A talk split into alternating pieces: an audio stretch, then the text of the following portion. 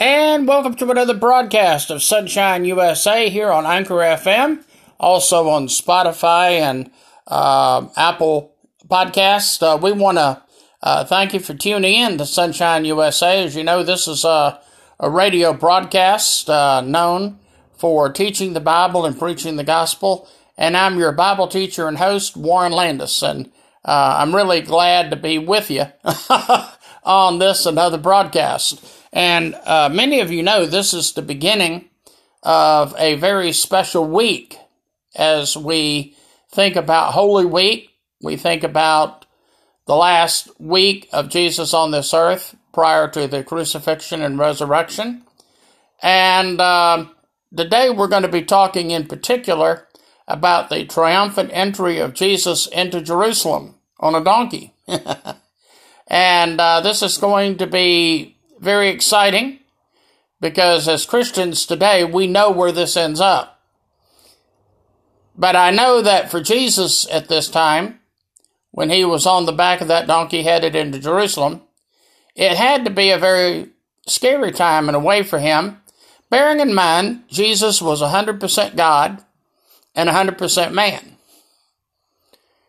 And the human part of Jesus had to be terrified at the thought of dying on the cross. I mean, bearing in mind when Jesus was nailed on that cross, that experience was just as painful for him as it would be if you and I were nailed on a cross. It hurt immensely. And yet Jesus was willing to do all this because he knew it was the only way that our sins could be covered for good. You see, in the Old Testament, they had all those offerings and sacrifices and rituals. But you see, for Old Testament believers, every year they had to do it all over again because it was but a covering for their sin. It was not the ultimate final solution. But you see, when Jesus died on that cross, he became the supreme once for all sacrifice for my sins and your sins and the sins of everybody in all the world. And Jesus knew that he had to do what he had to do for us. You know, there's a song that's real popular this time of the year. It says something like this You know, he could have called 10,000 angels. And that's true. He could have called 10,000 angels. But you know what? If Jesus had done that, he couldn't have died on the cross for our sins. He couldn't have shed his blood for our sins. I want us to take a look at Matthew chapter 21, starting with verse 1. And when they drew nigh to Jerusalem, now bearing in mind, I think it's fair to say at this point, the disciples were not terribly excited about Jesus coming to Jerusalem. They knew that Jesus would probably ultimately not be well received in Jerusalem. And I think they had an inkling of the fact that things would not go well for Jesus in Jerusalem. But nonetheless, Jesus and his disciples, they are nearing Jerusalem. And when they were come to Bethphage, and to the Mount of Olives, then sent Jesus two disciples saying unto them, Go to the village over against you, and straightway you will find an ass and a colt with her, loose them, and bring them unto me. And if any man ought unto you, you shall say, The Lord hath need of them, and straightway he will send them. now, Jesus sends his disciples to another town to go get a donkey. And he says, if anybody says anything, then all you have to do is simply say, the Lord has need of him. Now, of course, as we're going to find out in a few moments, Jesus was also interested in fulfilling biblical prophecy. You know, everything about Jesus was a fulfillment of prophecy. Even when Jesus was born, everything was done so that prophecy in the Old Testament might be fulfilled. Many of you will remember, for example, that when Mary was pregnant with Jesus, Mary and Joseph were living in Nazareth, where Joseph was a carpenter. Now, if Mary and Joseph had done what was easiest, they would have stayed right there in Nazareth. You know why? Because Mary was in the final trimester of her pregnancy. Uh, she was getting really big now. In many ways, her condition was very delicate. And at this point, for Jesus, I mean, for Mary and Joseph, a trip to uh, Bethlehem on a donkey, it would prove very hazardous and very dangerous, and Mary may not live to survive it. But yet, a decree is made by Caesar Augustus that all the world had to be taxed. And that meant, in Mary and Joseph's case, they had to make that long trip on the back of a donkey from Nazareth to Bethlehem. That decree sent out by Caesar Augustus was God's way of getting Mary and Joseph from where they were to where they needed to be, where the Christ child needed to be born, so that prophecy could be fulfilled. And even here, as Jesus is about to make his triumphant entry into Jerusalem, we're going to see that prophecy is about to be fulfilled. In fact, we come to uh, verse 4 and it says, All this was done that it might be fulfilled that which was spoken by the prophet, saying, Tell ye the daughter of Sion, Behold, the king cometh unto thee, meek, and sitteth upon an ass, and a colt, the foal of an ass. And the disciples went and did as Jesus commanded them, and they brought the ass and the colt, and put on them their clothes, and they set him thereon. And a very great multitude spread their garments in the way, others cut down branches from the trees and strewn them in the way. And the multitudes that went before and that followed cried, saying, Hosanna, Hosanna, the Son of David. Blessed is he that cometh in the name of the Lord. Hosanna in the highest. And when he was come to Jerusalem, all the city was moved, saying, Who is this? And the multitude said, This is Jesus, the prophet of Nazareth of Galilee. Now, this is what we know as the triumphant entry of Jesus into Jerusalem. And like I say, the human part of Jesus at this point had to be thoroughly terrified. The thought of dying on the cross, the, cross, the thought of being betrayed by one of his disciples, denied by another disciple, being put through a, a trial that was really a travesty of justice I heard one time uh, about a Christian lawyer, and this Christian lawyer actually came up with a lay sermon which described the trial of Jesus from a from a legal perspective.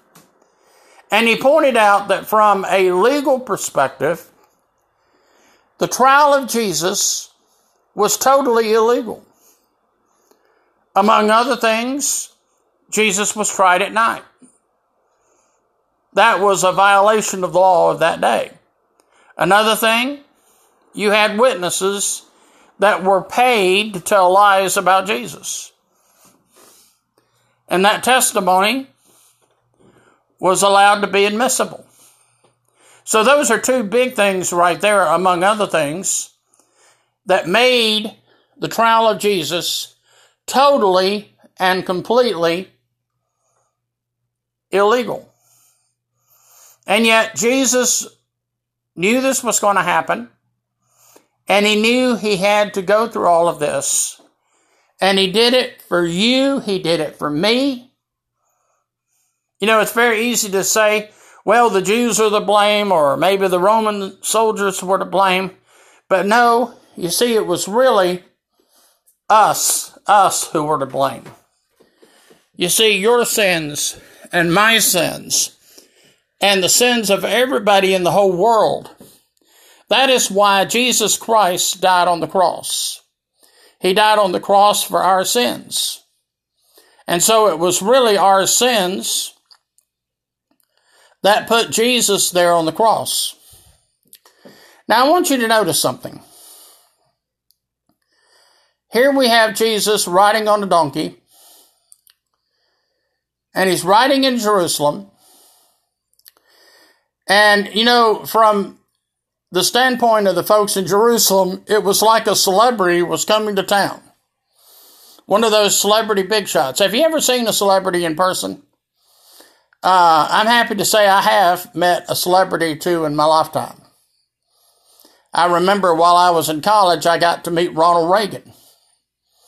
I didn't want to wash my hand for a long time because I got to shake hands with Ronald Reagan. And, I thought about the fact here's a man who at that point was campaigning to be president. And basically, he was a link between all of the presidents that came before him and all of the presidents that would come after him. And so I, I, felt honored to meet Ronald Reagan back when I was in college. Now, I have to make it clear he was not president at that time, but he was campaigning for president and he won that election, by the way. And so that was pretty exciting. I remember uh, when I was doing radio in New Orleans, and I was working at one radio station in particular in New Orleans, I had the opportunity. I had the opportunity of interviewing some well known celebrities. And it made me excited to do that. Well, here Jesus comes rolling into Jerusalem on a donkey, and he's coming in like a celebrity. And people are laying palm trees down in front of him, I should say palm leaves down in front of him, and they're shouting out, Hosanna, Hosanna, Hosanna.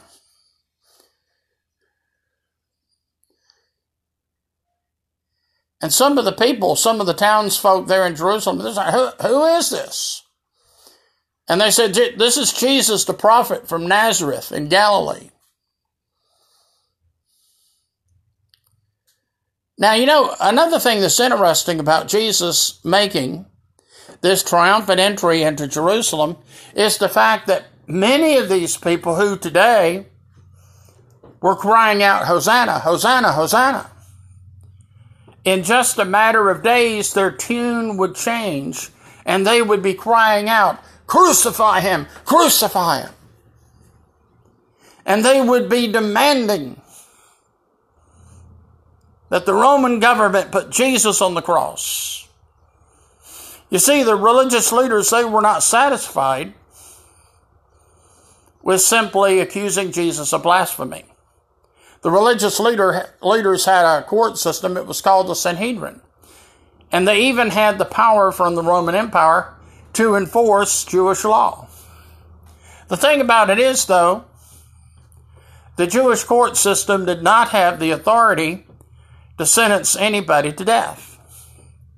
To do that, Jesus had to be put on trial in the Roman system. And that's what the religious leaders were insisting upon.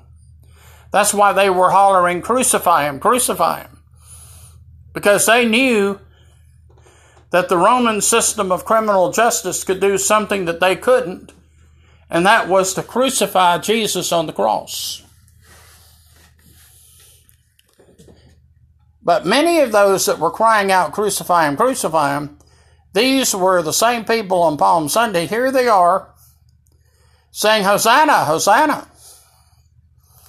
Now, you know, the sad thing is, many of you, and I can too, many of you can think about people that you knew at one time who were really on fire for God. I mean, man, they were just on fire for God. But now, several years later, several decades later, here they are, not doing anything for God at all. They're caught up in a backslidden life, and you could hardly tell that they were ever a Christian. And it's so sad, isn't it? It's so sad. And I'm sure that when Jesus looked out at the crowd that was crying out, Crucify him, crucify him, he could recognize that some of those people in that crowd just several days earlier were crying out, Hosanna, Hosanna, Hosanna. Now, you know, it's, it's very interesting about how, the, how Jesus' disciples thought about this. You see, Jesus' disciples, I think, even at this point, they didn't fully understand what Jesus was all about. They felt like Jesus was here to set up his earthly kingdom upon this earth. They wanted to have a kingdom that would be totally free of Roman rule. And so they were looking for Jesus to become a conqueror who would set up his own kingdom, who would overthrow the Roman government. But Jesus also made it clear on other occasions he had no desire to set up an earthly kingdom. He said all along, mine is a spiritual kingdom.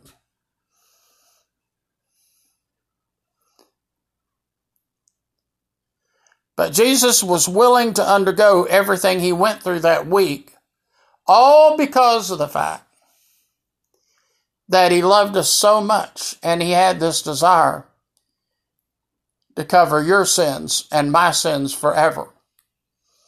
And that's why when Jesus died on the cross, that's why at one point it becomes totally pitch dark, totally pitch black.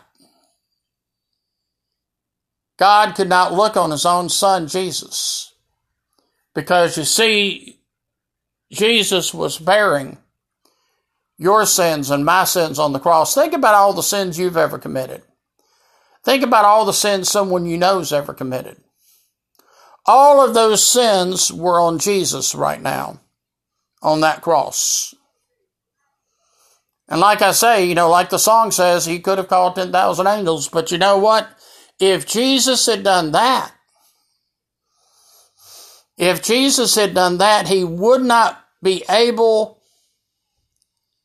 to have died on the cross for your sins and mine. He had to do what he did for our spiritual benefit. And aren't we glad that he did it? And so, as Christians, we recognize this week that we're in right now it's a very significant week. It's a very special week. It's a very holy week. It was the beginning of a week that would change the world. And it would ultimately end up at the empty tomb. And boy, I tell you, as Christians, aren't we so thankful for that empty tomb? You see, I don't think I could ever preach a complete Easter message without talking something about the empty tomb. Because you see, had it not been for the empty tomb, what Jesus did on the cross wouldn't have mattered. In fact, the cross would have been the greatest of all tragedies. But because of the empty tomb, we could say that indeed and in fact, we as Christians we don't serve a dead God. We serve and worship a risen Lord. And to prove it, we could take you to the empty tomb where Jesus was. And I want you to think about something else here, too. And I know that during my series of messages this week here at Easter time, I know that you're going to be, and I, you and I are going to be thinking about this again. But the tomb of Jesus was not open so that Jesus could get out. In fact, I believe Jesus left the tomb even before the stone was rolled away. The stone was rolled away so that you and I could, could look inside that tomb and see for ourselves that the tomb is empty. And I'm told that today, those who have been to the Holy Land and I, tell you, folks, I, I have a great desire of my own to one day go to the Holy Land. I hope to one day go to the Holy Land. I know it will be a challenge for me because I'm physically disabled. I have to take a walker or a cane with me everywhere I go, sometimes both. it's hard for me to get around, but I still have a hope in my mind that one day I might go to the Holy Land. And I could see that empty tomb for myself. But like I say, that tomb is empty not so that Jesus could get out, it's empty so that we could see inside and we could see for ourselves that He is not there. Amen. Well, I hope that you and your family will have a nice Easter. And like I say, uh, this is the first of at least three Easter messages that I'm going to be bringing this week. And I know this is a very trying Easter for many of us. Because of the coronavirus, uh, many churches will not be able to have public inside services. I understand some churches will be trying to have an outdoor service, uh, what they call a drive-in service. You know, some some of you are old enough to where you can remember when they used to have drive-in movies. Well, guess what? Now we have drive-in churches. And I think this is actually not a bad thing. I think that it's great to know that people can go to church in the comfort of their car and they can listen to the church service and they could do so in great safety. I think this is a marvelous thing. But I do want to share with you something else. I hope that if your church has decided to go ahead and start doing the, the drive in services, I hope that you will continue doing the online services because right now there's many people, in fact, myself included in this, there's many people that can't get out in public right now because of health conditions and because of my age, frankly, uh, I probably won't be able to go anywhere for Easter. And the only way I could take part in an Easter service is for it to be online. That's why on my Facebook page, and, and by the way, if you would like to become friends with me on Facebook, I invite you to do so. Let me know that you listen to me on Sonshine USA and you're sending me a friend request, and I'll be happy to grant that request for you. And when you get on my Facebook page, you'll be able to see one of the things I do every week is I like to post online services from other churches. And I do this as a ministry because I know that there's a whole lot of people in this country and even people in other countries who weren't able to go to church. And I want to do my part to help bring the church to them online. I, I was telling someone just the other day, I said, you know, uh, the thing that's so interesting about Sonshine USA is the fact that I was doing online services long before it became fashionable. I started this ministry called Sonshine USA back in 2012. And this was long before the coronavirus because I had a desire to do two things. I had a desire to preach and proclaim the gospel of Jesus Christ, and I had a desire to teach Christians the Word of God. It, it was appalling to me at that time, back in 2012. It was appalling to me how many Christians knew so little about the Bible. And so I said, I'm going to start an internet radio ministry and I'm going to be teaching the Bible to God's people. And on the side, I also knew that there were a lot of Christians who, because of their health and maybe because of their age, they weren't able to go to church anymore. And they needed a way to get quality biblical instruction, even though they were no longer able to go to church. Now, by the way, I hope if you're a pastor listening to this broadcast, I hope that you'll be thinking about ways that your church can effectively minister to people in your congregation as well as to people in your community. Chances are you know people in your community, and you almost certainly know church members who live alone. And your church would be performing a great ministry by having people in your church call these people and let them know that you love them, that you're praying for them, and you want to ask, hey, is there anything I can do for you? Some of these people might need you to go to the grocery store to get groceries for them. They might need you to go to the drugstore for them and pick up a prescription. They might need you to, uh, you know, maybe do laundry for them. Some people don't have a washer and dryer in their home and they're not able to go to the laundromat anymore. Maybe somebody in your church could say, you know, I know what we could do for this person.